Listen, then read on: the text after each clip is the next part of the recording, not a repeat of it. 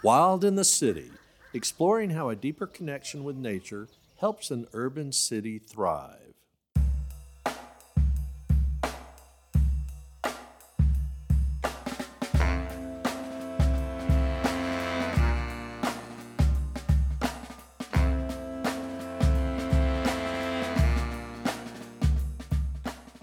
Hi, I'm Jim Newbury. And I'm Janet Wells. We're with Environment Sandy Springs, and we're, your neighbors. You know, Janet, there's been a lot in the news lately about native plants being in decline. What what's going on? Yeah, really. Well, everything is going on. It's in all the papers, you know. And it's not just plants. You know, just the other day, uh, Charles uh, uh, Seabrook had an article that he does in the uh, AJC, Atlanta Journal Constitution, every Saturday about the, the alarming decline in native bats in Georgia. And one they can't find yet. So, I mean, it's animals too. Habitat loss is the primary cause of higher extinction rates and residential and commercial development and other human activities also cause problems. So, what happens when native species go extinct? Well, if a, a, species has a unique function in its ecosystem, its loss can prompt cascading effects through the food chain. Uh, it's called a trophic cascade. Whoa. Yeah, impacting other species and the ecosystem itself. So So that's like a collapse? Exactly, yes. Okay. And and this is why people should transition to native plants versus non-natives and invasives like lawns, let's say. But see, native plants trap carbon, protect cities from heat and water. Clearly, native plants are better for our wildlife than non native plants, right? But the benefits don't end there. Creating habitat can also help to address the big CC, climate change. Let's uh, let's get some help from an expert. Please welcome today uh, Laura C. Martin. Laura is an accomplished writer, botanical illustrator, naturalist, artist, lecturer, and storyteller. She has to date published 26 books on gardening, wildflowers, and crafts. She also wrote a weekly gardening column for the Atlanta Journal and Constitution and for many years was gardening editor for both Atlanta Homes and Lifestyles magazine and Georgia magazine. Laura has also written Nature Based, a blog about nature and gardening, and her latest book came out in 2021, A Naturalist Book of Wildflowers. She lives in Atlanta where she spends as much time as possible in her garden. Today, we will talk with Laura about her passion for native plants and why native plants are so important. Well, welcome, Laura, and thank you for joining us. Thanks for inviting me. I'm happy to be here. Yeah, so Laura and I go way back, but we're not going to talk about that. well, Laura, uh, tell us why you were so enthralled with wildflowers and native plants. What what is it about them that everyone should know about? Well, those are, are, two different questions, and I can only speak to um, why I'm still so uh, passionate about native plants. And I really believe that it um, stems back to my childhood. I grew up in Sandy Springs. My parents had six acres of woods way out in the country, which was on Burnett Road between Long Island and Lake Forest. And this is where I grew up. And in those six acres, my mother was able to uh, identify 32 different wildflower species. And she was so excited. So I grew up thinking that wildflowers were just the most exciting things that could happen to you. Um, so I have to give my mom credit. She was the one who was so passionate about them. And I, I grew up learning about the wildflowers and about how special they were. Um, and since then, got a degree in botany and have really still focused on our native plants just because I feel that they are the most important. I have gardened all kinds of different ways, but I keep coming back to the natives. And a lot of the reasons that you were talking about earlier, in that they are they are our plants. They are the plants that are part of our own ecosystems and our own culture. So I've always been enthralled by them and still to this day have focus on them and, and try to grow as many as possible. So, what do I think everyone should know about the, the wild plants, the native plants? Um, you know, there's a lot of there's a lot of question as to what is a native plant. And I think the first thing we need to do is come up with a working definition of what's native a lot of people think that if it's wild and growing on its own, it's native, but that's that's not really true because nowadays we have a, a, lot of plants that are invasive that have come in and they grow on their own just fine, too well. But a native plant generally is considered a plant growing in an area where it naturally occurred before intervention of man, whether that be European settlers or even the Native Americans would move plants from one region to another. So I think native, we have to go back and really consider it on as a part of a naturally occurring ecosystem. So it could even be a cultured plant but still be a native plant, like maybe. Absolutely. Yeah. And and that's what we're talking about, I think, when we talk about native plant gardening, is that we cultivate them, we take care of them, but they are specific to our region, to our, our locale, to our ecosystem. And most importantly, they serve that purpose in the ecosystem. This can be pollinators, this can be larval support, this can be all kinds of different things. Oh, yeah, larval support. And, and, caterpillars are so important to feeding the birds. We have learned from this very program. So, Laura, what would you say is your mission as it relates to all of this?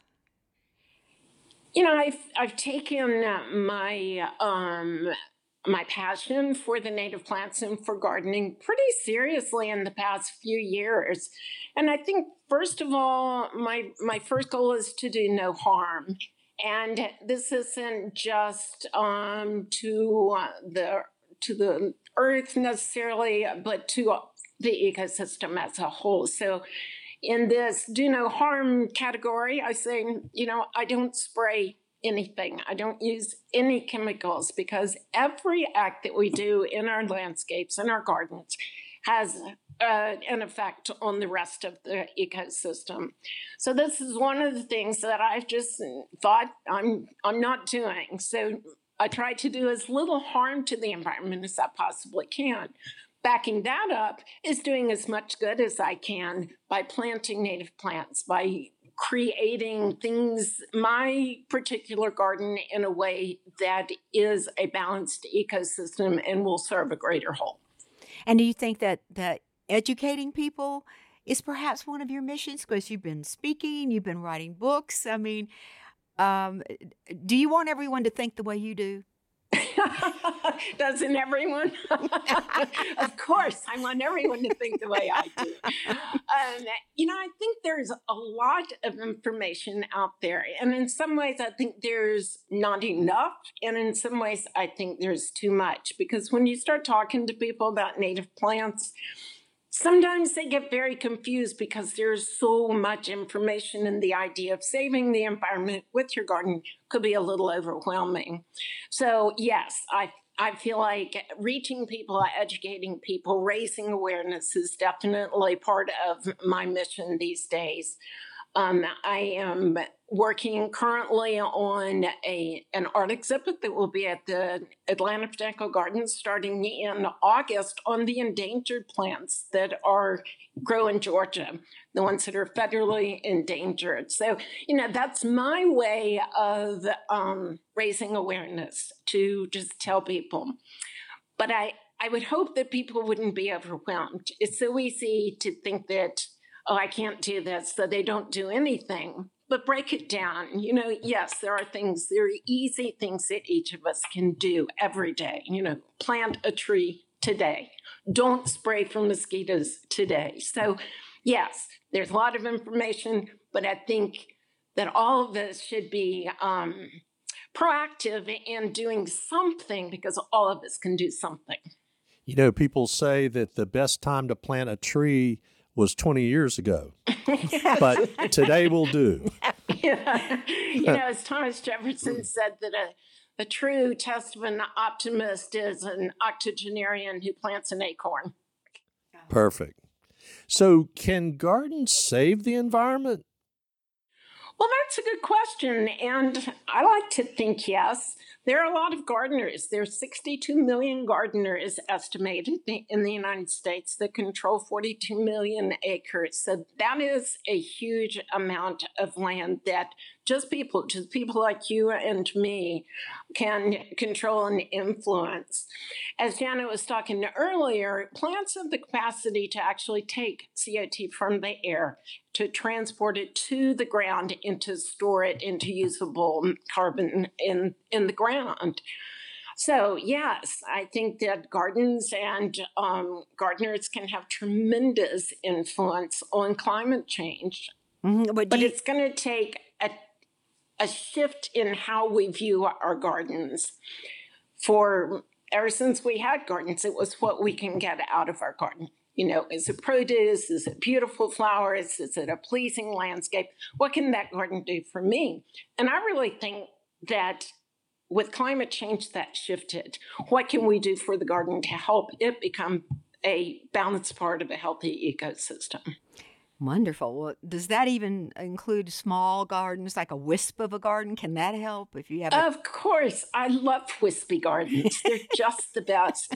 Um, I often wish I only had a wisp of a garden. Me too. yeah, um, although I love my garden and love spending all my time out there. But I think if we work together, and the more I get into this whole idea and this whole concept of what it means to use your garden to help nature, I realize that it's a community situation, that there are no boundaries. There's no boundary between my neighbor's teeny garden with, you know, 10 plants in it and my much larger garden. You know, there's fence, but um, the birds, the insects, the air doesn't know that. Neither does the um, mosquito spray that she sprays. So, you know, there are no boundaries. And I think that each of us use if we use it to the best of our capacity, together we'll have a greater influence. But also, there's this concept of um, creating pathways. You know, the, the concept's pretty well known as far as wildlife, wildlife corridors, and, you know, out west, how they have their tunnels and all the things that the wildlife can go from one area, protected area, to another. But the same is true of pollinators. So if I can convince my street, everyone on my street, to put in some pollinator plants, then we've got a corridor, then we've got a greater influence. Yeah, so anything you can do, no matter how small, mm-hmm. it will be helpful. Mm-hmm. And even not do, because, you know, I've had my heart broken as I've been studying this deeply, deeper, I should say. And that is like, don't put an nandina in your yard, nandina in your yard, or a crepe myrtle. Who knew that a crepe myrtle? My, or, or a magnolia. Well, grandiflora is a problem, not all. Not, right. Right. Right. So anyway, it's like what you cannot do as well, uh, you know, to help the birds. Like cedar waxwing can die, they say, on the uh, nandina berries. Right. And Doug Tallamy, who wrote fabulous, fabulous books, goes into this whole idea of the appropriate use of landscape plants and how, as you say, they can actually be harmful. But I do think this is where people uh, may come to a point where they get confused. And it's like, I don't know what to do. I don't know what not to do. And if there are too many rules, then I'm afraid people are just going to say, you know, I'm just going to do it and whatever happens to the cedar waxwing happens. But I think if you keep going back to some basic tenets, and one is use more native plants. You know, you don't necessarily need a list of species that are harmful. If you go back to some general concepts, use more native plants, control invasive plants, don't spray for anything because you're going to kill the pollinators. So, you know, protect the trees that we have. And I think that it's sort of like the same idea as buying a new car every year. And if you buy a new car, that's great. It costs a lot of money, it uses a lot of resource, but then you have to get rid of your old car, which also is wasteful. And the same thing with plants. If we can protect and really nurture the plants that we have in our garden, whether they're invasive, whether they're native or non-native, if they serve a purpose in the ecosystem, then I think that we're better off. I think you may have answered this, but are you a proponent of less lawn and more garden?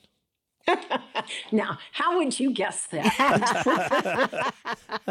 yeah. That's sort of a leading question. It's funny that, that you mentioned this because my um, my big goal in the past year has been to reduce the amount of lawn that I have in the front. I live in a historical neighborhood, and my home is built in it was built in 1910 it's very southern it's very traditional. So i have a bit of a responsibility to make the landscape support the the structure. So i feel like i kind of need to fit into my neighborhood but i have reduced my lawn by three-fourths. The lawn that i still have is um, squared off. It's looks very intentional. It's a very small area, but it, it supports the the feeling of the house. It supports the style of the house. So it gives me just enough structure so that beyond that, you know, I have the echinacea, I have black-eyed Susans, I have all these great, great um, native pollinator plants. But with that small lawn, then I don't water. I certainly don't spray. I bought a push mower. I bought an electric leaf blower. So my emission is zero. My personal expenditure is great, but I love that. I have such a small lawn now that it takes no time to, to cut it with a, a push mower. Well, I hope you're influencing uh, the Buckhead yards, you know, because you, you, how are we going to eliminate our chemical, water, and fossil fuel dependence and still, and I'm sure this is a mentality, and still have beautiful gardens, you know? You know, and, and maybe you're setting an example in a place that's very noticeable, but how are we going to do that? Well, I think first of all, we need to redefine what we think is a beautiful landscape. And that if it's you know a huge expanse of the english looking lawn that you, that is your concept of a beautiful landscape then it's it's going to take a bit of adjustment period. There are many different ways that you can approach reducing lawn. Um, on the street level of at my house i took it all out this spring and i had dwarf mondo grass put in I know dwarf mondo grass is not native, and I looked long and hard for an alternative. But what I needed was something that didn't need mowing, did not need watering, and that would set off the rest of the flowers that are planted around it. So, you know, dwarf mondo is a fabulous lawn alternative. If you want to go native, there are many different things that you can use, especially if you have like semi shade. You can use Chrysogonum, green and gold, which is a gorgeous, wonderful little ground cover. You can use um, dwarf hepatica and dwarf ginger, creeping phlox. There are many different um, plant alternatives to use for a lawn. They're beautiful, you know, they bloom, and it's not a monoculture, which is one of the really detrimental things about a lawn. It is one plant, and it's compacted roots and cannot support much of a rich earth beneath it. Yeah, it's an invasive species, really. I, I, I believe. I've heard that. What have you learned about how to deal with invasive plants without using chemicals? um, Does your back hurt? Breaking work. Yeah. yeah. You know, it depends on the size of problem that you're dealing with. In my yard, I can pull it by hand, and I have vinca, I have English ivy. Fortunately, I do not have kudzu, but I have a lot of plants that are, are invasive. But I can get in there, I can, you know, pull it out and clip it back and and stay on top of it and it takes persistence doing that but i can do that along the roadsides or uh, like the project in Sandy Springs along under the highway, the power lines, you know, it's more difficult because you've got such a large area. So goats, of course, are a great alternative. Goats will eat almost anything. So that's one.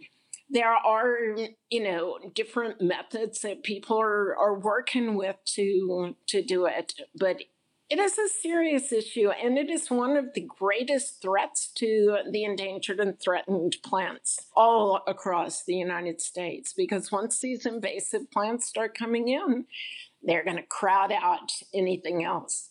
I was just reading in Doug Tallamy's book about kudzu, and he was saying 7 million acres in the southeast are covered with kudzu, which is just mind blowing. I had no But he also said that it's not just crowding out the plants, but when it overgrows grows over a, a small oak tree, that you have lost, you know, the capacity for that oak tree to feed what is a 430 caterpillar species. So it's this catastrophic domino effect that you were talking about that losing a, a species or even losing a tree affects so many other things. So invasive plants are a serious, serious, serious issue.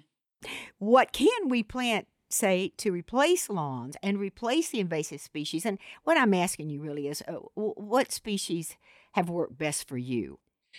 Well, I'm fortunate because I have my backyard is shade and semi shade, and my front yard is sun. So I, I've been able to plant um, different types of ecosystems.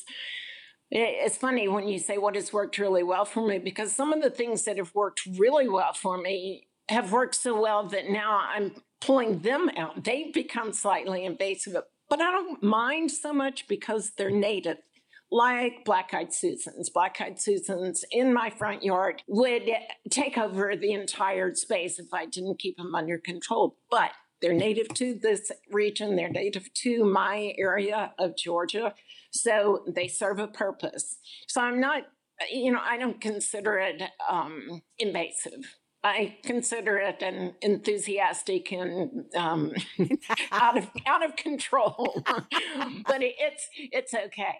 So black eye Susans have done really well for, for me. Um, Echinacea, the purple coneflower, does great, but I have to say that it's only the species that has proven to be really solid and to come back year after year in a very healthy way. Which brings us to the question of cultivars, because as you well know, Echinacea, the purple coneflower, now comes in neon yellow and orange and purple and green and all. I mean, they have hybridized this plant a lot. Well, I can't wait to hear what you have to say about that because some of them are so beautiful. So, what do you say? Well, I say from a pollinator's viewpoint that I'd much rather go straight to the old fashioned species than I would a neon orange purple coneflower. um, they've done a lot of studies on this. Mount Cuba Institute up in Delaware, especially, has done just fabulous work on testing different cultivars as to whether or not the pollinators will still go to them. Do they pollinate? Do they go in the same numbers? And that sort of thing. And of course, the results are all over the place. But in general, what they have found is that cultivars of native species are not as attractive to pollinators as the regular species is. And this makes sense. You know, hybrid plants, cultivated plants are bred for a specific reason for color, for there's like, for example, a double bloodroot, the Sanguinaria canadensis, the bloodroot, which was a naturally occurring mutant, so that the blossom itself the petals tripled. That's beautiful, but there's no pollen left for the ants, or should the pollinators. So the cultivars themselves, you know, are, I guess, better than planting a non native species, but not as good as planting the straight species. And, you know, we're back to defining beautiful. So you may want a neon orange echinacea in your in your garden because it you know provides the uh, of color And I think that's great, but just make sure that you back that up, that you that the basis, the backbone, the whole foundation of your garden is native plants that will serve the native pollinators. Are there alternative gardening methods that you have found particularly successful? Do you mean maintenance, like pulling out the invasive plants and pushing my own lawnmower? Yes, things like that. Plugging in my my little uh, um, leaf blower. Yeah, um, there are, and I think that a lot of these are not new methods. A lot of these um, are suggestions that gardeners have been aware of for a long time, decades, like xeriscape gardening. Remember that when that was Oh, yeah. so Oh, yeah. popular? Yeah. You know, years and years and years ago, and about planting plants in groupings that will um, have the same water needs or light needs so that they don't need as much attention. Because if our goal is a balanced ecosystem, then what our goal is is to interfere with that as little as possible. So we plant plants native to our region that are sufficiently watered theoretically and have the right light requirements so that we're not constantly messing with it because when you mess with the garden it's when you use resources you use extra water you use fossil fuels so the less we can do with our gardens as far as maintenance the the more healthy ecosystem i think that we're establishing Good thought. Well, Laura, moving beyond home gardens just for a moment here, what impact can native wildflower meadows under utility lines in urban cities have?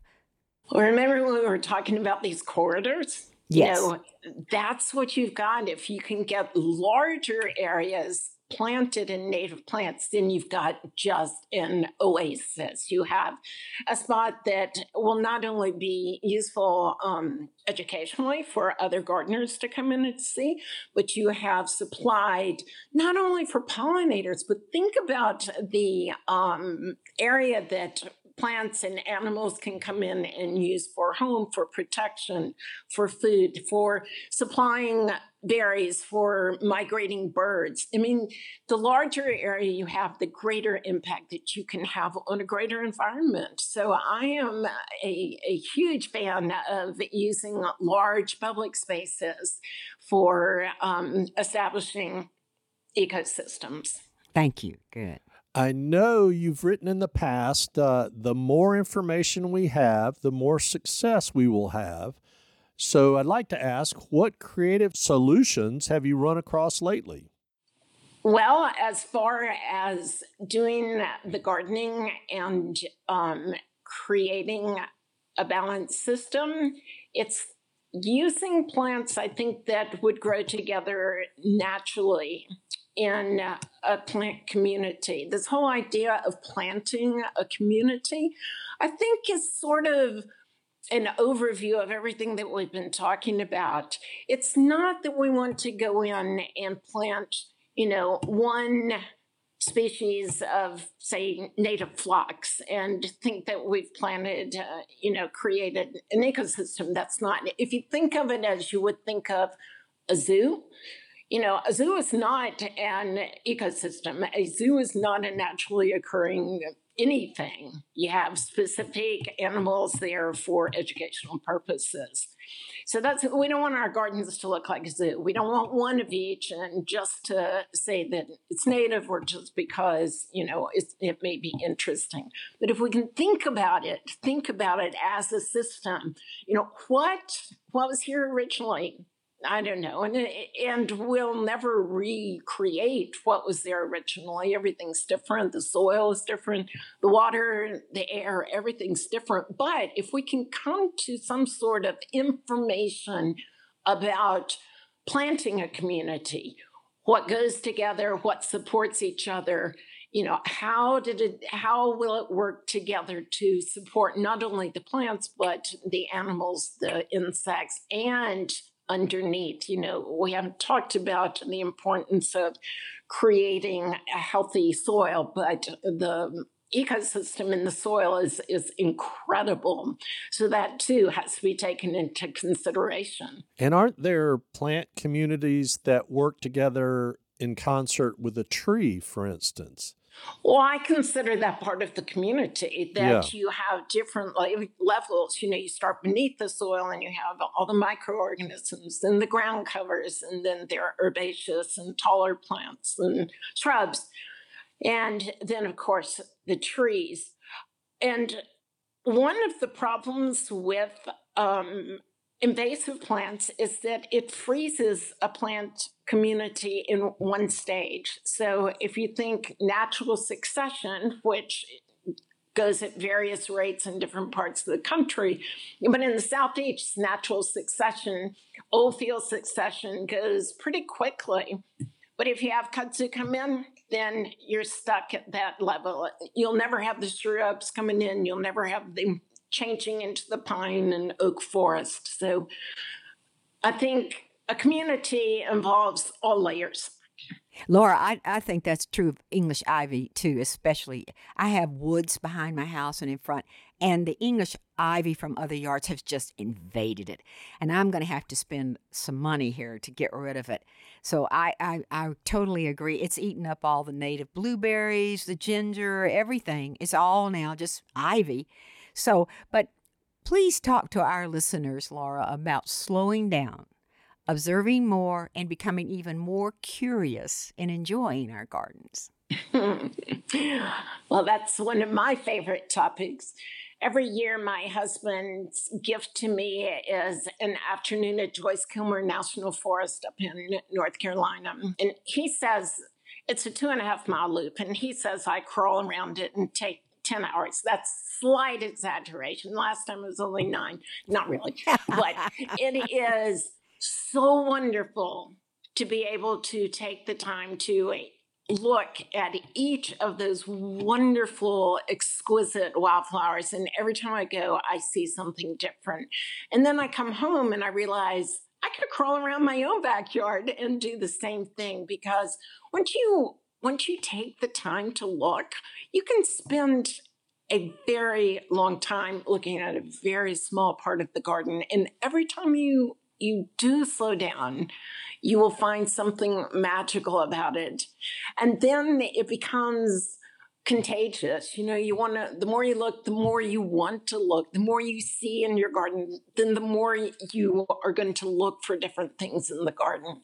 So the garden feeds us. It always has. It's always been one of those things that we use and we get pleasure out of, but just to use it as an oasis is is pretty amazing.